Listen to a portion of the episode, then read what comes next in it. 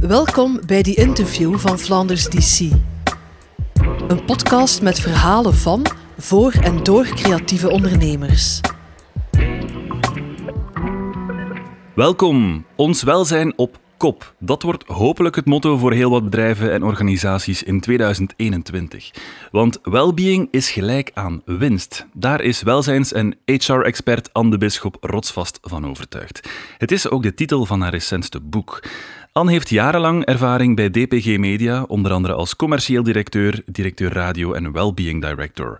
Als keynote speaker inspireert ze vandaag bedrijfsleiders, managers en zo uiteraard ook de medewerkers zelf om het belang van welzijn in ons werk niet te onderschatten.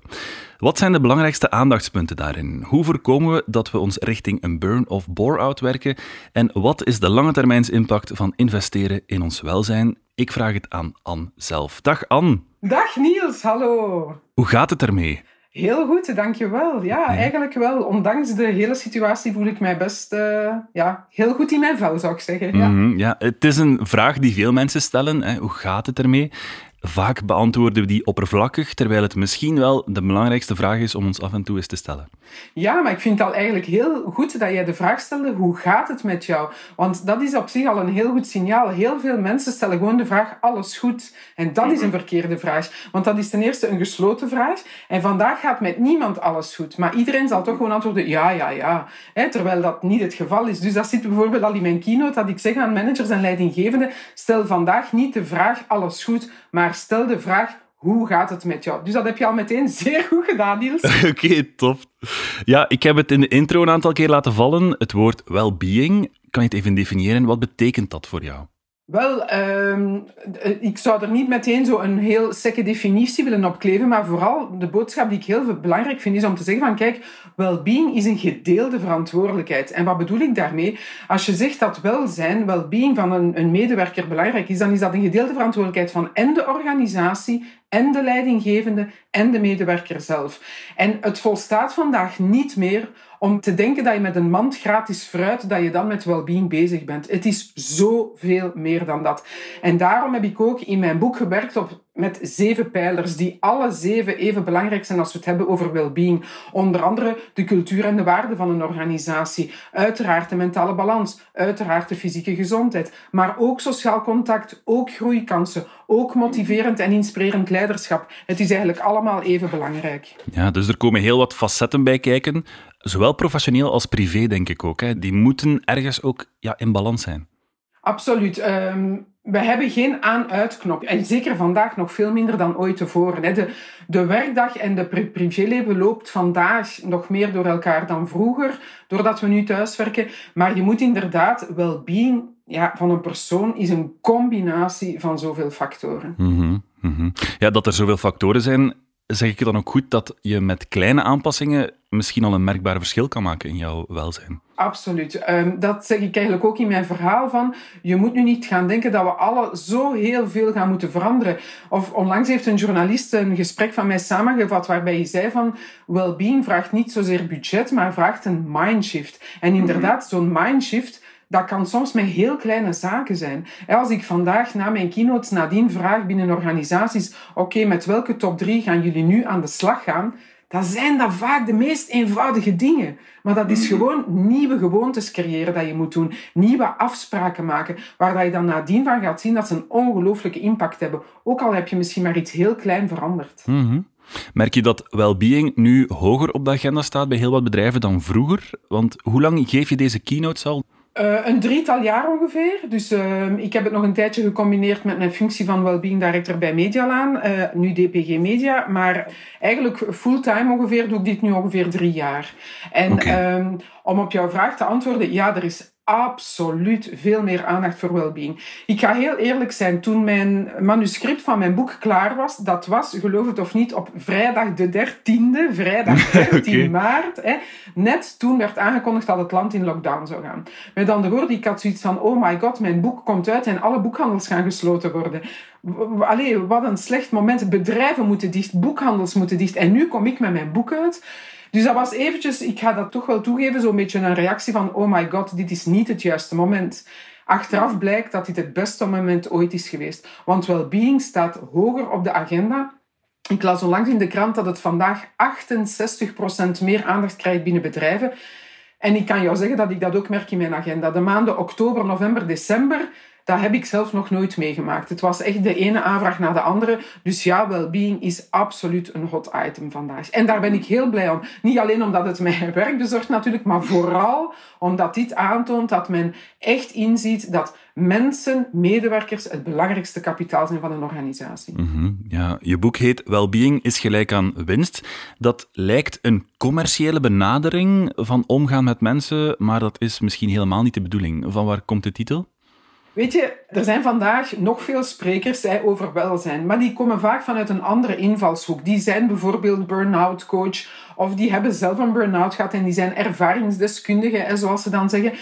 Wat anders is aan mijn profiel is van uiteindelijk, hè, ik heb toch ja, ongeveer 18 eh, jaar in het directiecomité gezeten van een, een groot mediabedrijf, hè, van DPG mhm. Media. En dan weet je dat het finaal om één ding draait. En dat is winst maken. Elk bedrijf wil winst maken, dat is ook logisch. En mijn boodschap is, je gaat alleen maar winst kunnen maken, een financieel gezond bedrijf zijn, een future-proof bedrijf zijn, als je inzet op het welzijn van je medewerkers. Maar daarom, ik blijf weg van, laat het mij even noemen, zonder onrespectvol te willen zijn, ik blijf weg uit het geitenwolle sokken verhaal, maar ik ga echt naar gewoon de feiten benoemen, met, ook met cijfers. Van kijk, een gelukkige medewerker, ja, die is zoveel productiever, die is zoveel creatiever, die is zoveel meer bevlogen. Ja, en natuurlijk gaat dat leiden tot veel betere resultaten. En dan mhm. gebruik ik ook altijd heel graag de one-liner van Simon Sinek. Customers will never love a company until the employees love it first. Met andere woorden, je kan maar tevreden klanten hebben als je eerst enthousiaste en gelukkige medewerkers hebt. Mm Je ervaring bij DPG Media, vroeger Medialaan. Je hebt daar 18 jaar op de teller staan. Dat is behoorlijk. Je had ook belangrijke functies. En toch heb je besloten om daar weg te gaan. Waarom was dat?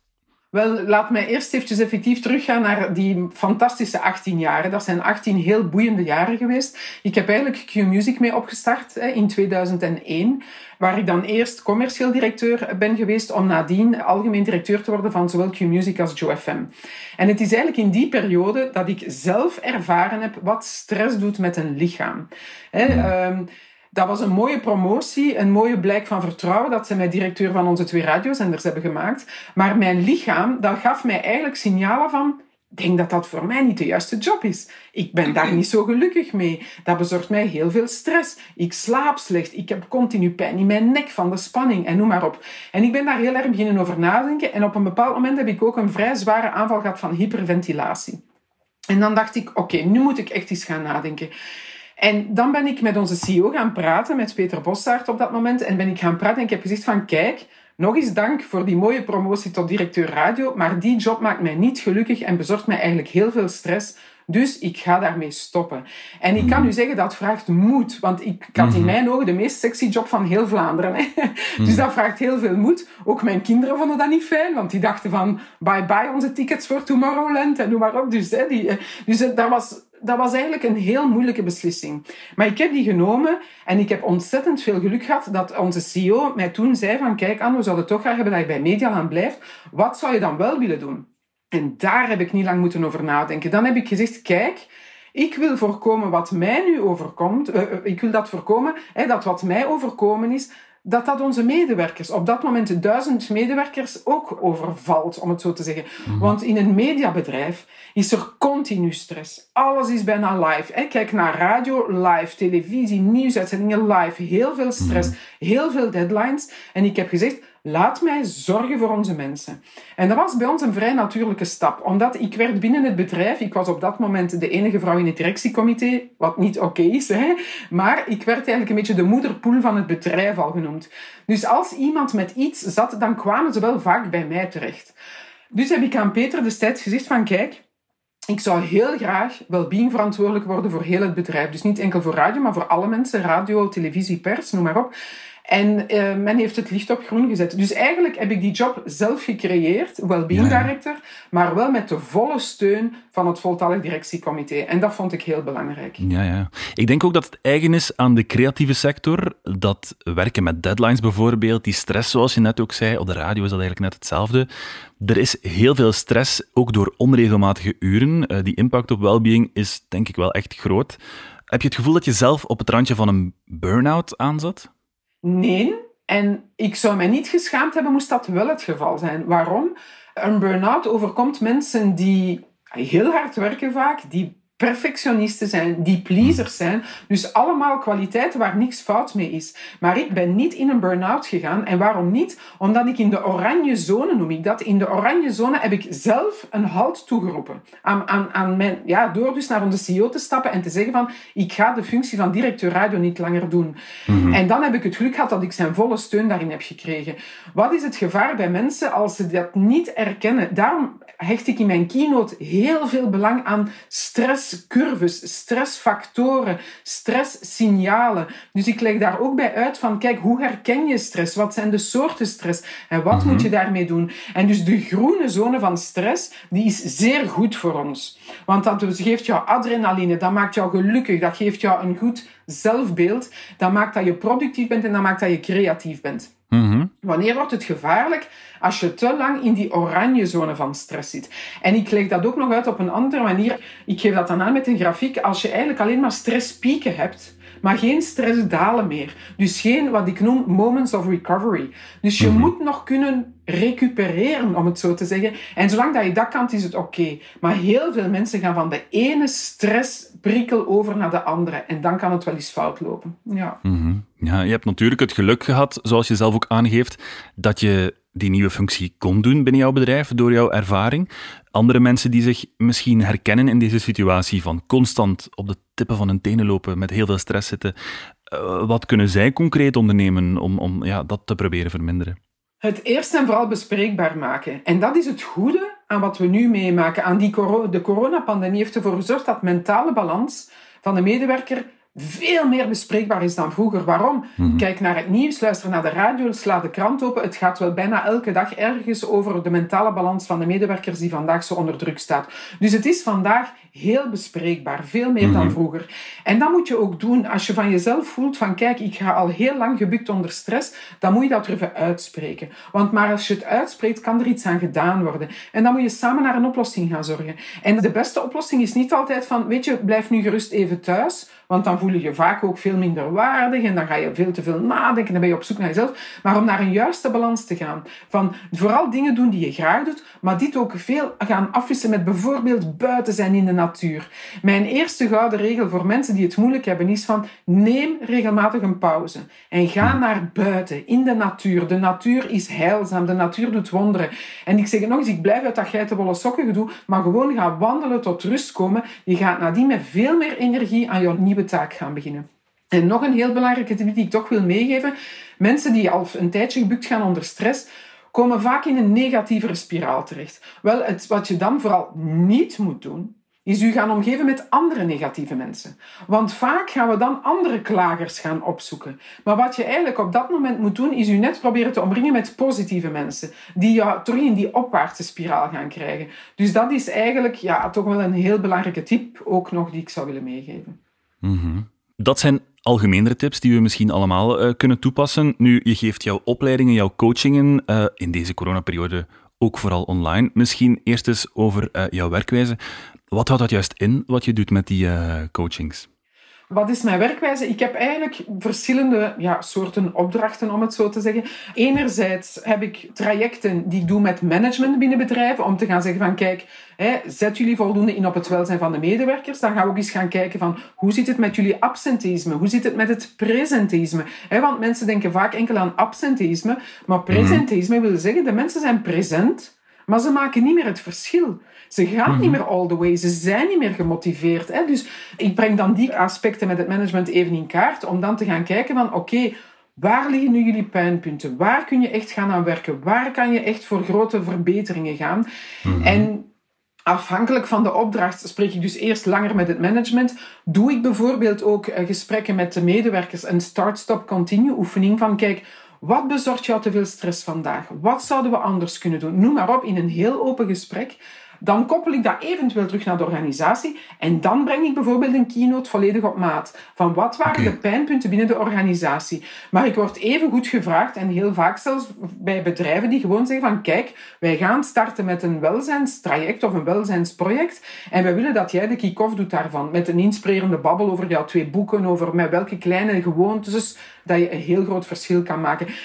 Weet je, eigenlijk is het antwoord eenvoudig. Bij mij is het geen standaardwerk. Ik luister naar de klant. Waar zitten jullie noden? En dan ga ik zorgen dat ik met de meest optimale oplossing kom. Ja, maar je begint vaak bij het management en dan uiteindelijk kom je bij de werknemers terecht. Merk je dat daar vaak een kloof is van perceptie naar uh, well-being op het werk? Ja, bij sommige bedrijven helaas wel. En als die kloof er is, dan is er heel veel werk aan de winkel. En dan, ja, dan is vaak al een eerste ding waar enorm moet naar gekeken worden. Dan is bijvoorbeeld de communicatie. Hoe zit het met de communicatie tussen de medewerkers en de directie en het management? Want met hmm. communicatie alleen al kan je heel veel doen. Communicatie noem ik de lijm tussen de medewerker en de werkgever. En kijk eens, ik gebruik nooit. Veel mensen spreken van werkgever en werknemer. Ik haat het hmm. woord werknemer, dat ga je mij nooit horen zeggen, want dat is ik geef jou werk en jij neemt het werk. Nee, we zijn allemaal medewerkers. Zie je dus zelfs vaak alleen al, ook op het gebied van communicatie, in de juiste woordkeuze maak je al heel vaak een groot verschil. Maar je moet de hmm. mensen meenemen in een verhaal. En daarom gebruik ik bijvoorbeeld ook in mijn verhaal het ABC van de medewerker. Ben je waarschijnlijk vertrouwd mee? Van het ABC van de medewerker is zo belangrijk. Hoe zit het met de autonomie? Hoe zit het met het gevoel van belonging? En hoe zit het met de competenties van de medewerker? En als dat goed zit, dan ben je al een heel eind op de goede weg, zou ik zeggen. Mhm. Ja, maar jouw aanpak is eigenlijk altijd een aanpak op maat van de organisatie van het bedrijf om een verschil te kunnen maken. Ja, ik spreek enerzijds op congressen. Ja, dan heb je een heel divers publiek in de zaal met verschillende managers van bedrijven, CEO's uit alle mogelijke sectoren. Dus dan heb ik natuurlijk mhm. een, laat ons zeggen, een, een standaard verhaal. Alhoewel ik hou niet van het woord standaard. Maar bij bedrijven ga ik uiteraard eerst altijd meer dan een uur de tijd nemen om een heel grondige briefing te hebben en een intakegesprek. Mm Om dan pas nadien te gaan zien van waar moeten we bij jullie eigenlijk op werken? Wat is er mhm. essentieel? Waar zijn de pijnpunten? Waar struggle je mee? Om dan met de juiste oplossingen te komen, uiteraard. Ja, merk je dat HR, Human Resources, soms nog te beperkt is tot personeelsadministratie? Dat was zeker zo. En wat we nu zien is dat daar een heel positieve tendens aan de gang is. En ik durf dat eigenlijk zeggen. HR bestaat uit twee letters. De H van human en de R van resources. En vroeger werd er vooral gefocust op die R eigenlijk. En was het inderdaad vooral loonadministratie, groepsverzekering, een beetje wagenpark, noem maar op, al die zaken meer. Terwijl wat je vandaag ziet, is dat eigenlijk de H van human, dat die eigenlijk veel meer aandacht krijgt. En daar kunnen we alleen maar gelukkig mee zijn. Vier jaar geleden was er een artikel um, in het laatste nieuws, denk ik, over mijn rol. Hè. En dan stond erop als titel de eerste chef geluk in België. Wel, bijvoorbeeld... Ik hou niet zozeer van het woord chef geluk. Waarom? Omdat het is veel meer dan geluk. Hè. In mijn verhaal, ik spreek over de vijf G's. De vijf G's. En die zijn in HR heel belangrijk. Gelukkig, gezond, gemotiveerd, getalenteerd en geïnformeerd. En ze zijn mhm. alle vijf even belangrijk. En een future-proof HR-departement is met al die vijf G's optimaal bezig. Mm Ja, hoe worden die sessies bij de medewerkers onthaald? Heel positief. Dat is heel fijn. Omdat ook nadien Weet je, ik verwijs bijvoorbeeld ergens in mijn presentatie altijd op een heel toevallige manier. Als ik het bijvoorbeeld heb over gezonde voeding, over het belang van bewegen, dan zeg ik bijvoorbeeld, kijk, vaak, ik ben jullie nu aan het inspireren, maar wat ik blijf doen is, nadien blijf ik veel mensen proberen te inspireren door, als ik bijvoorbeeld een meeting al wandelen toe, noem maar op, gezond aan het koken ben, dan zet ik dat op mijn Instagram. En wat ik altijd zie, is dat ik nadat ik een keynote heb gegeven, dat die plots mij allemaal beginnen te volgen op Instagram. En dan sturen ze me mm. berichtjes van, wauw, wij hebben heel veel aan jouw keynote of aan jouw workshop workshop gehad. En weet je, daar doe ik het voor. Dat vind ik mm. zo fantastisch. Ik geniet daarvan. Voor mij is een opdracht pas geslaagd als ik inderdaad voel van, yes, we zijn ermee aan de slag gegaan. Dat ik zeg van, ik kom niet alleen om jullie te inspireren, ik kom niet alleen om jullie te motiveren, maar ook vooral om jullie te activeren. En daarom eindig ik heel vaak met concreet te zeggen, oké, met welke drie zaken ga jij nu meteen aan de slag gaan? En dan doe ik ook vaak een oproep binnen bedrijven om te zeggen, Stel nu eens een paar ambassadeurs aan die op die punten gaan werken. Ik ga jou één voorbeeldje geven. Hè. Te vaak merk ik nog bij bedrijven dat er onder de middag meetings worden georganiseerd. Bijna overal. Terwijl Als je zegt dat well-being belangrijk is, als je zegt dat work-life balance belangrijk is, als je zegt dat je niet wil dat ze gebukt gaan onder stress, dan is die middagpauze zo belangrijk, zo essentieel. Wel, dan kan het zijn dat ik bij een ambassadeur iemand aanstel en zegt van kijk, jij gaat erover waken dat er geen meetings meer worden gepland onder de middag. Zo eenvoudig kan het zijn. Maar ik wil niet dat als ik wegga, dat het daarbij blijft. Ik wil vooral dat ze er dan mee aan de slag gaan. Mhm. Ja, en het kan enkel een blijver zijn als iedereen eigenlijk op de trein zit. Mag ik het zo samenvatten? Ja, klopt. En ik durf zeggen dat dat na die keynote meestal wel heel goed lukt. Dat de mensen met heel veel goesting er meteen mee aan de slag gaan. Ja, ja oké. De medewerkers zijn dus heel enthousiast. Hoe zit dat met de werkgevers? Hebben zij niet het gevoel dat je, ja, laat ons zeggen, tijd afsnoept die normaal gezien voor productieve doeleinden is?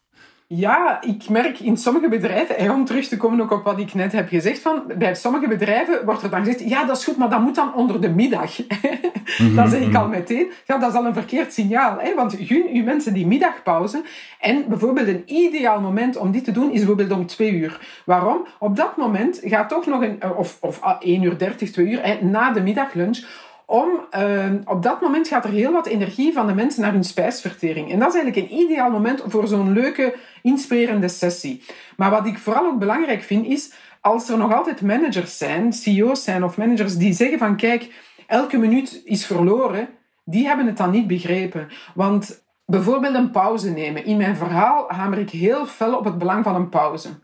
Hmm. Wel, als ik bij bedrijven kom die nog altijd zeggen, ja maar nee, elke minuut telt, hier, hier moet gewerkt worden, gewerkt worden. En zo zijn er nog veel. Dat zijn bedrijven die niet begrepen hebben dat een pauze jou net productiever maakt.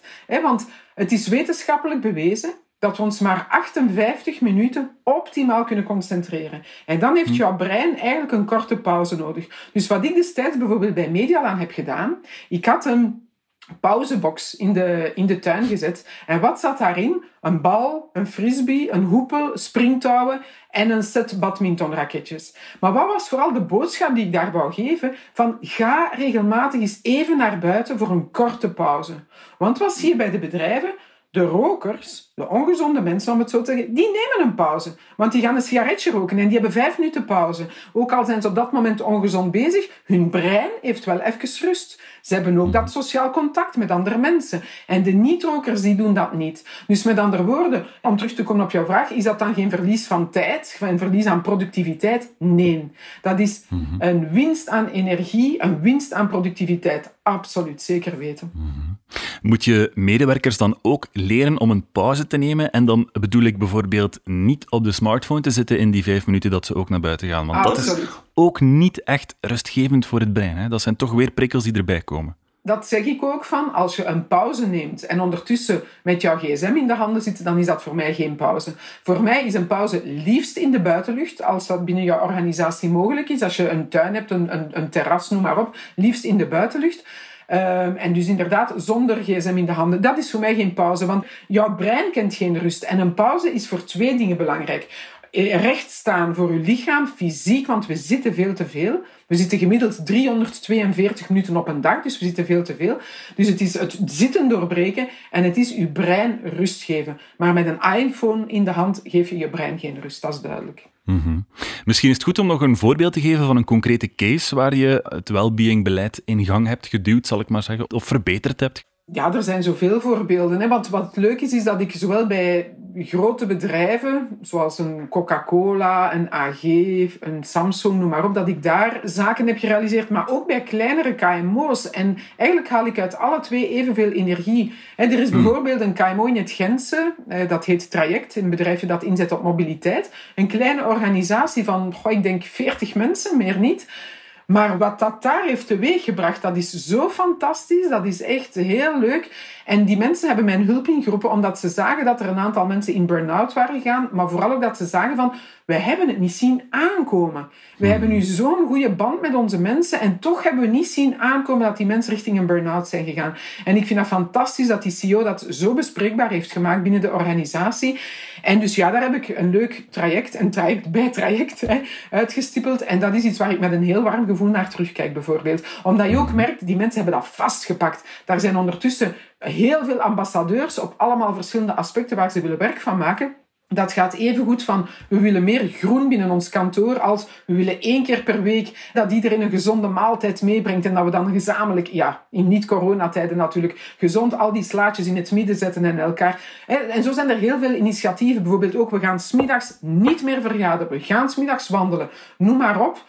Maar mhm. ja, evengoed ook over de manier van feedback geven, over de manier van appreciatie tonen. Dat is allemaal aan bod gekomen. Heel fijn was dat. Mm -hmm, ja. Merk je een verschil tussen kleine teams of grotere organisaties, grotere bedrijven, wat die implementatie van het well-being beleid betreft? Um, ik kan daar niet iedereen over dezelfde kam scheren. Het is niet dat het bij grote organisaties sowieso altijd moeilijker gaat dan bij kleine organisaties. Het hangt er vooral vanaf of iemand er dedicated op bezig is. Dat verhoogt de slaagkans enorm. Hmm. Als ik in een bedrijf kom waar iemand van HR is eventjes de tijd krijgt, een heel kleine fractie van zijn tijd, om even een beetje aandacht te hebben voor well-being, dan wordt het vaak een moeilijk verhaal. Als ik hmm. echt iemand krijg die dedicated, en dat kan ik heb nu maandag had ik een opdracht voor uh, uh, de VAR, wat eigenlijk vroeger mijn concurrent was, want dat is de, de regie van onder andere Studio Brussel, M&M Radio 1 en Radio 2. Dus dat was voor mm. mij een heel fijne opdracht, omdat dat vroeger mijn concurrenten waren. Wel, daar is het bijvoorbeeld iemand van de sales, een accountmanager, die nu heel het wellbeing traject trekt. Maar dus als iemand daar dedicated op bezig is, ook al heeft zij eigenlijk een salesfunctie, dan is die kans op slagen vrij groot, omdat iemand dat ter harte neemt. Zie je? Mm -hmm, ja. Hoe meet je de impact van een well-being beleid? Want je zegt het, well-being is gelijk aan winst, dus meten is weten. Hoe meet je die impact? Ja, het ideale scenario is dat je eigenlijk eerst een nulmeting hebt gedaan en dat je dan nadien de impact opnieuw kan gaan meten. Waar ik niet van hou, is vandaag zijn er nog altijd bij veel bedrijven een tweejaarlijkse enquête. Hè, waar dat ze dan de psychosociale risico's in kaart gaan brengen. Dat is goed dat dat er is, dat is belangrijk, maar het moet meer zijn dan dat. Dus ik hou eigenlijk van een continue engagementsmeting. Van hoe zit het met jullie? Die vragenlijsten zijn uiteraard meestal wel anoniem. Maar wat wel belangrijk is, zeker in grote organisaties, is dat je bijvoorbeeld kan gaan zien per afdeling bij welke afdelingen gaat het heel goed en bij welke afdelingen loopt het misschien iets minder goed. En dat brengt mij tot het punt dat de rol van de leidinggevende toch niet te onderschatten is. En pas op, ik wil niet de volledige verantwoordelijkheid bij de leidinggevende leggen, maar bijvoorbeeld het wel of niet krijgen van een schouderklopje, het wel of niet krijgen van feedback, dat zijn allemaal zaken die een enorme een enorme invloed hebben op het welzijn van de medewerker. Mhm, en dus mhm. daarom is zo'n engagementsmeting, een, een continue meting, ik geloof daar wel heel fel in. En dan kan je inderdaad de resultaten van een welzijnsbeleid heel snel gaan waarnemen. Mhm. Heb je zicht op de lange termijnsimpact van investeren in well-being? Eh, voor de luisteraar die misschien nog niet helemaal overtuigd is. Uh, bijvoorbeeld uh, hoe je dat implementeert in employer branding. Hoe dat bedrijven en organisaties vele jaren later merken dat ze echt de vruchten ervan plukken? Ik denk dat je dat gaat zien aan hoe makkelijk dat je talent aantrekt en hoe goed dat je de mensen kan houden. Bedrijven die vandaag niet inzetten op welzijn, die bijvoorbeeld ook absoluut zich verzetten eens dat corona achter de rug is tegen thuiswerk. Dat zijn bedrijven die talent gaan zien vertrekken. Pas op, het moet meer zijn dan window dressing. Hè. Ik hou niet van, ah, we gaan een beetje well-being uh, doen, omdat dat dan, eh, dat geeft een goed uh, signaal naar de buitenwereld. Je moet het ook oprecht menen.